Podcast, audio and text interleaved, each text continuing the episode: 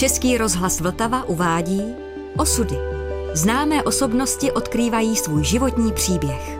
Arnošt Goldflam.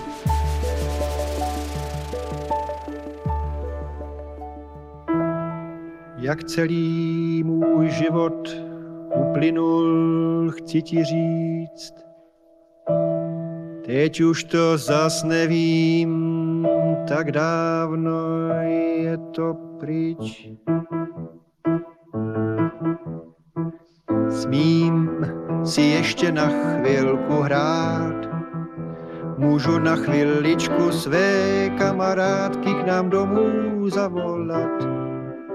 Je to pryč, proč se musím zas převlíkat, když se mi zase vůbec tak, ale tak, ale hrozně nechce spát.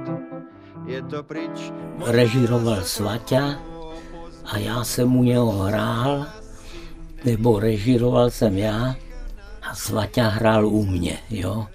Tak jsem udělal několik inscenací, v některých jsem hrál, docela to bylo povedené, i když ty podmínky byly tam eh, špatný. Tam jsme hráli v přednáškovém sále, kde se nesměl natlouct ani pořádně hřebík, jo, protože to byla památkově chráněná že jo, kotěrová budova. Takže když se sklidila inscenace, tak tam nesmělo být poznat, že to je divadelní sál vlastně. No. Tam jsme hráli, jenomže Národní výbor a stranický výbor si mysleli, že to bude jako před válkou hanácké divadlo, že budeme dělat pro Prostějov nějaký pohádky a pro ně budeme dělat takový akademie na první máje a toto. No to se jim vymklo z ruky velmi brzy a výhoda byla, že Svaťa Vála měl už za tu dobu, dělal leta divadlo poezie, měl svůj rukopis a svou vizi. Já jsem přišel s takovou vizi groteskně výtvarnou a takže jsme se střídali a bylo to, myslím, v tomto směru dobrý. Jenomže teda to místní panstvo nás si neoblíbilo a chtěli nás teda zrušit, protože tehdy taky vyšel zákon, že divadla nesmí být zřizovaný městem, že museli být státní. Tak co teď? Zrušit to by bylo to nejjednodušší, jenomže tehdejší krajská vláda se šťastnou náhodou pohádala s tou okresní vládou, který nás chtěli zrušit a kraj nás zase chtěl zachovat. Takže jsme nakonec měli štěstí. Mluvilo se o tom, že nás přesunou do Brna. Jenomže co s náma v Brně, tak se uvažovalo, že budeme přesunutí pod provázek, respektive připojení k provázku. A to oni nechtěli, ale my taky ne, protože jsme se cítili jako autonomní divadelní soubor. No a tak se to vleklo, tak nám řekli, no tak si něco najděte. No a já jsem znal tehdejšího ředitele klubu školství a vědy Bedřicha Václavka, což bylo tady na Kounicově ulici. Tam byl malý sál, ještě nějaký kumbál a on mě nabídl, ten Štěpánek, ředitel, že tam můžeme teda hrát. Protože my jsme s Kovalčukem obcházeli různé sály v Brně a hledali jsme, kde by nás teda vzali. Jo, no a zakotvili jsme nakonec tam, kde jsme strávili, já nevím, tři roky třeba nebo kolik, jo.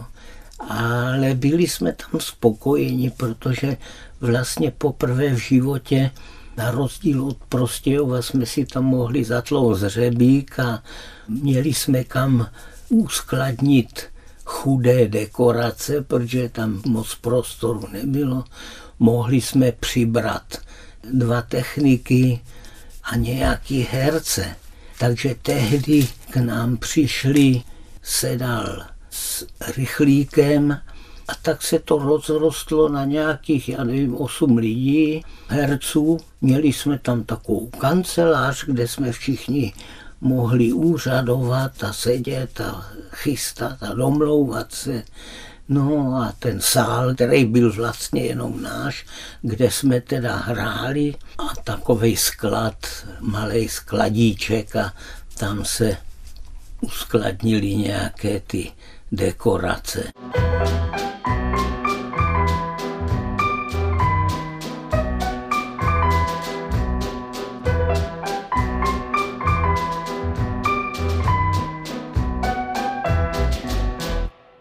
Tam jsme udělali některé naše inscenace, které měly pěkný ohlas. A my jsme tehdy, když jsme přešli, nebo i před tím chvílu, jsme začali hrávat v Praze.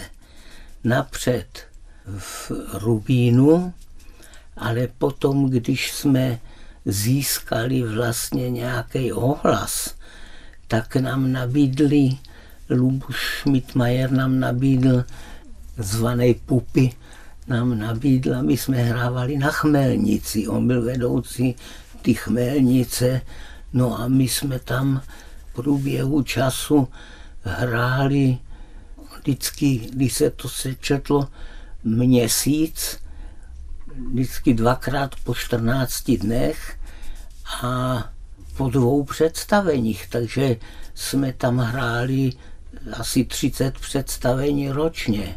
To mělo taky ohlas u publika, a takže jsme byli, když jsme pak přijeli do Brna, tak jsme byli takzvaně tajně slavní. A tady v tom klubu školství u toho Václavka, tam už mezi tím, protože jsme viděli, jak oni nás dusnili v tom Prostějově a chtěli nás rušit a tak. A tak Svaťa už na to neměl žaludek a odešel do televize a už dál nedělal, ale já jsem dělal dál, protože se mně furt zdálo, že to přece stojí za to. A tak jsem tam dělal gumu, což byla velmi úspěšná představení s minimem technických prostředků prostě. Pak jsem tam dělal charmse, což bylo poprvní, kde se vůbec dělal charms tady u nás. Pak jsem tam dělal moji hru Písek, která se stala taky slavnou víceméně. A pak jsem tam taky dělal mimo jiné dcery národa. Všechny s bulisovou hudbou, která, jak jsem říkal, a je to pravda, vždycky, když jsem mu něco říkal, ať něco složí Jirka Bulis, hudbu do představení, do inscenace, tak on to udělal, tak on to složil a já jsem říkal vždycky, že vždycky to bylo lepší, než jsem si dovedl představit. Protože on byl opravdu mistr teda scénické hudby. My jsme s tím Jirkou Bulisem vyvinuli za ta dlouhá léta spolupráce takový náš slovník. On mě vyprávěl jednou, že za první republiky byl výborný skladatel, který dělal taky hudbu do filmu a tak a když ten režisér mu začal vykládat svoje představy tak on mu říkal, ten skladatel, počkej, počkej, tak co chceš, má to být citovka nebo řachanda. A my jsme to teda pojali do našeho slovníku a jednou jsem já udělal takový vtip, že jsem mu odevzdal text hry, to byl, myslím, zrovna ten můj písek, kde jsem mu napsal do toho. 20 vteřin citovka, 60 vteřin nebo minuta a půl řachanda. A on úplně vy, on ráčkoval to tak úplně vyhozený z kolejí, mě pak volal a říká, no prosím tě, počkej, to se musíme sejít, musíme to pojednat. Já říkám, prosím tě, co chceš projednávat, teď jsem ti tam napsal tolik a tolik vteřin nebo minut, citovka zachanda, tak to ti stačí, ne?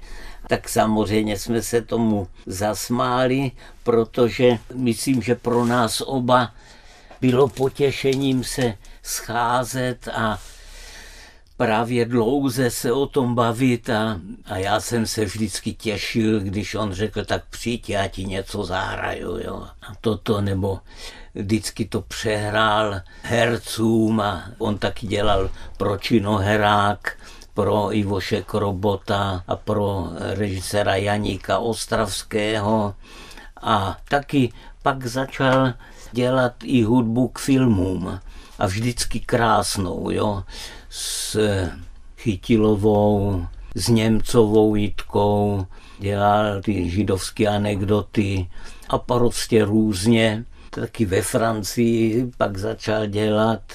No bohužel on byl roztržitý, tak jako i já teda jsou, jo. Proto nemám řidičák. A on udělal takovou blbost, že si koupil Škodovku starou a jezdil. A jel zrovna do Ostravy a tam bylo za Olomouci nějaký zúžení. On tam byl asi zamýšlený nebo něco se mu hnalo v hlavě a narazil v protisměru do nákladáku nebo co a zemřel.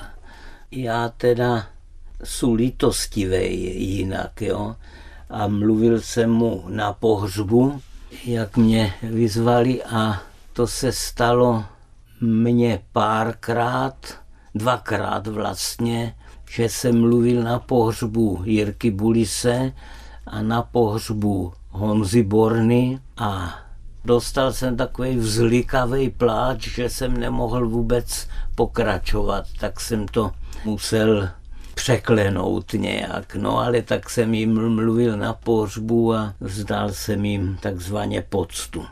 To byla pro mě rána, protože já jsem vlastně neměl za něho náhradu. Jo? Já jsem byl pevně přesvědčen, protože on byl stejný ročník jako já, 46, jo? a tak jsem pak dělal s různýma skladatelama, někdy s úspěchem, někdy s menším úspěchem, ale tak ono je hodně šikovných skladatelů a dobrých a výborných.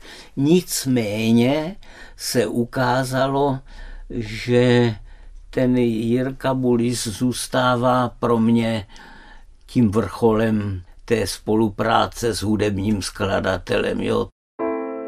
Stůj při mě, když tě poprosím,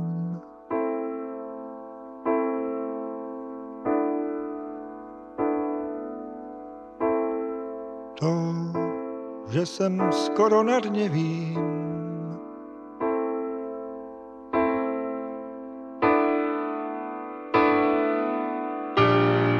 Stůj, můj anděli, radosti,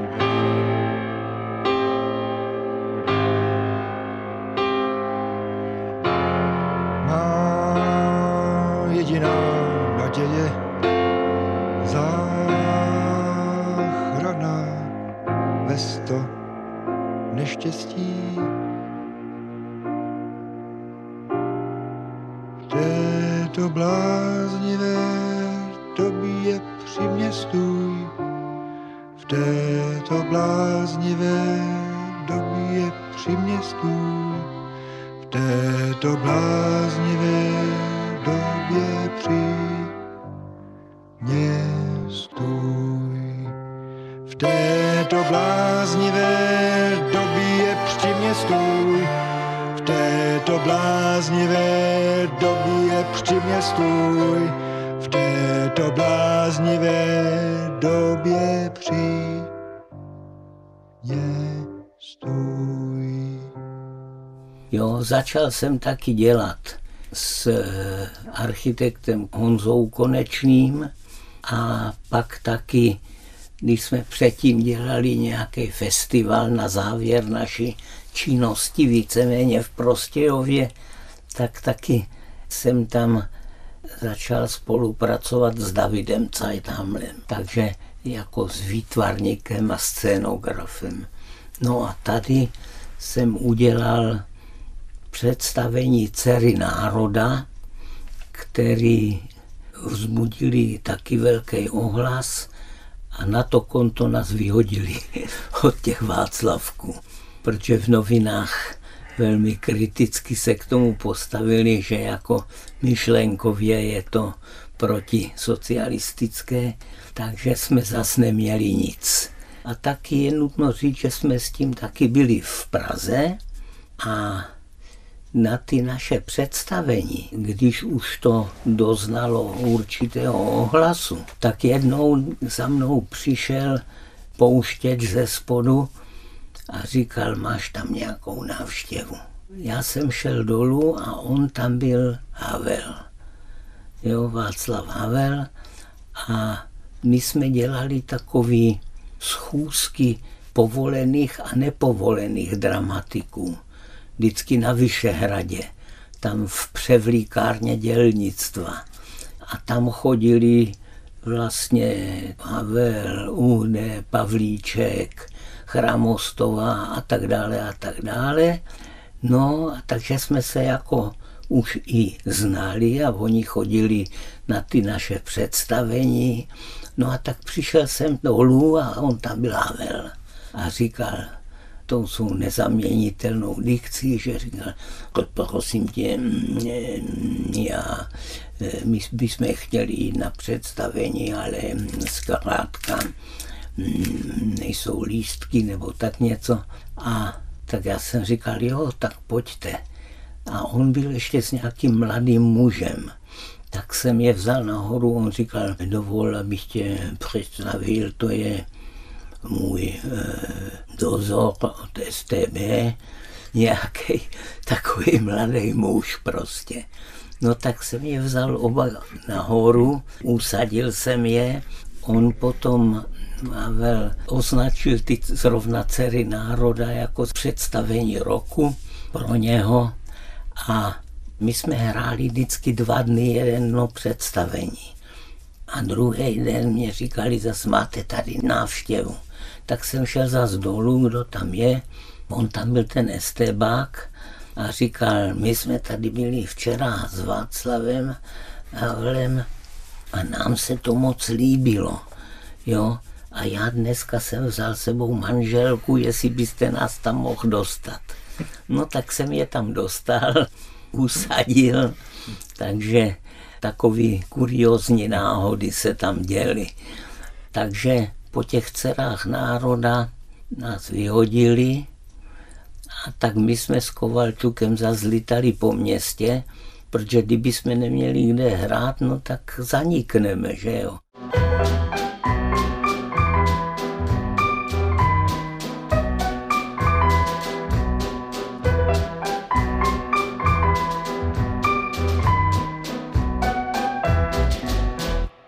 Až jsme pak dostali příležitost hrát v takovém kulturním středisku na Šelepce v Brně, kde jsme nebyli už ale sami, byl tam ochotnický kroužek s Pítínským, s Petrželkou, tak jsme se s nima znali a zpřátelili a spojili se s nima. Tam byla Maruška třeba Ludvíková a byl tam skladatel a herec Martin Dohnal, který taky začal s náma hrát. Já jsem tam udělal proces, který jsme teda těžko prosazovali. Pak jsem dělal lidskou tragikomédii. Taky jsme dělali takzvaně na tajno tu známou hru Václava Havla o tom překulování, ty paradoxy takzvaně, jo. A to hrál Sedal a Franta Derfler, artista, který pak se stal šéfem Mahenky. Jo. Ale předtím tam byl jako herec, oni ho nevyhodili naštěstí. Taky jsme dělali ty společné projekty s Provázkem a, a s Ústím a s divadlem na okraji. Jo, a což mělo velký ohlas a to taky přispělo k tomu, že nás chtěli teda rušit. Jo. Scherhaufer tehdy měřil potlesk na stopkách říkal 20 minut, 20 minut potlesk, jo, a tak. Taky byly průsery z toho, že celé naše divadlo jsme podepsali všichni několik vět a předtím za Havla a za Cibulku, jo, jsme taky podepsali petice a, a za Trůdu Vidlařovou, prostě všechny tehdy ty petice. No a lidi psali petice za nás, aby že jo, se zase stavěli a tak no, byly velký boje tady s ředitelstvím státního divadla, už byla hektická doba.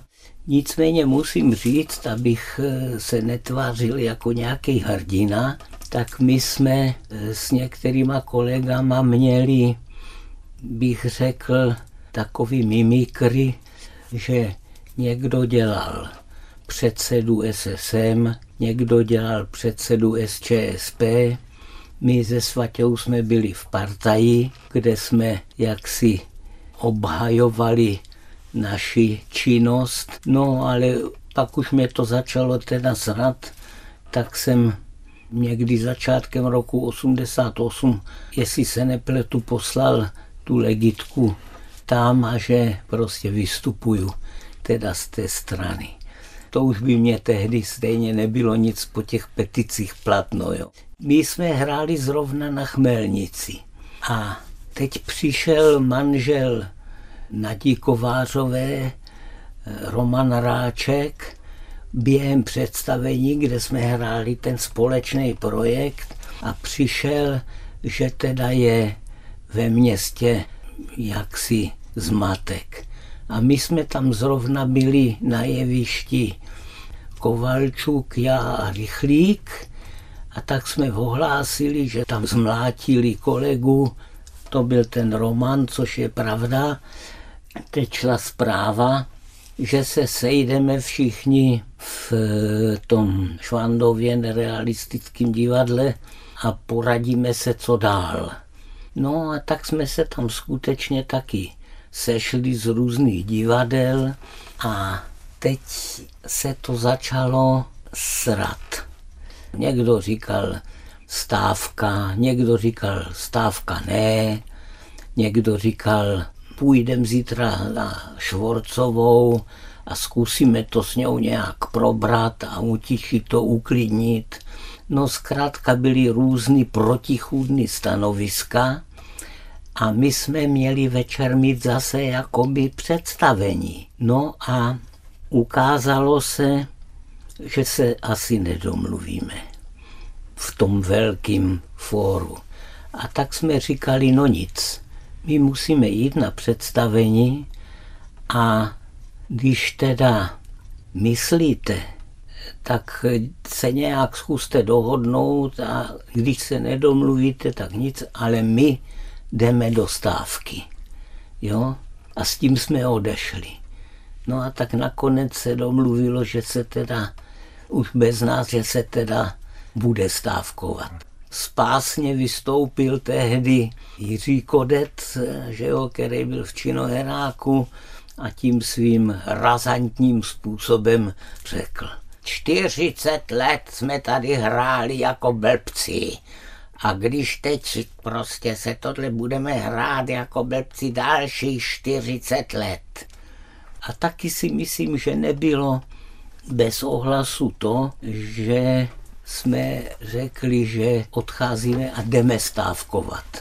No a tak jsme skutečně stávkovali druhý den. Tady v Brně byl stávkový taky výbor a toho šéfem byl předsedou byl Oslzlý a já jsem byl jako jeho zástupce a pak byl ten večer v Činoheráku.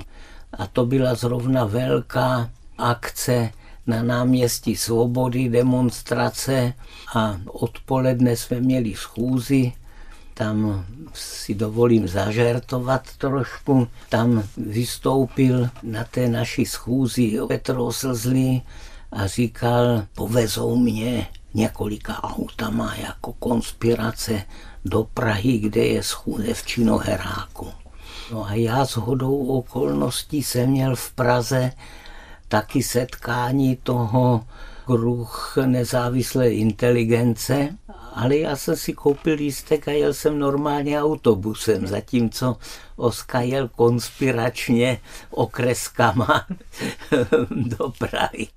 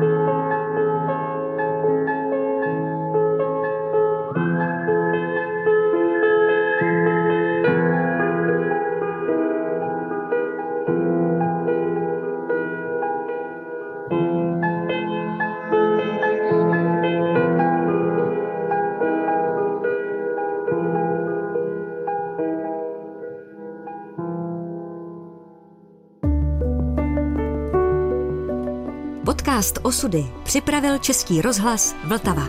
Další části si poslechněte na webu vltava.rozhlas.cz, v aplikaci Můj rozhlas a ve vašich podcastových platformách.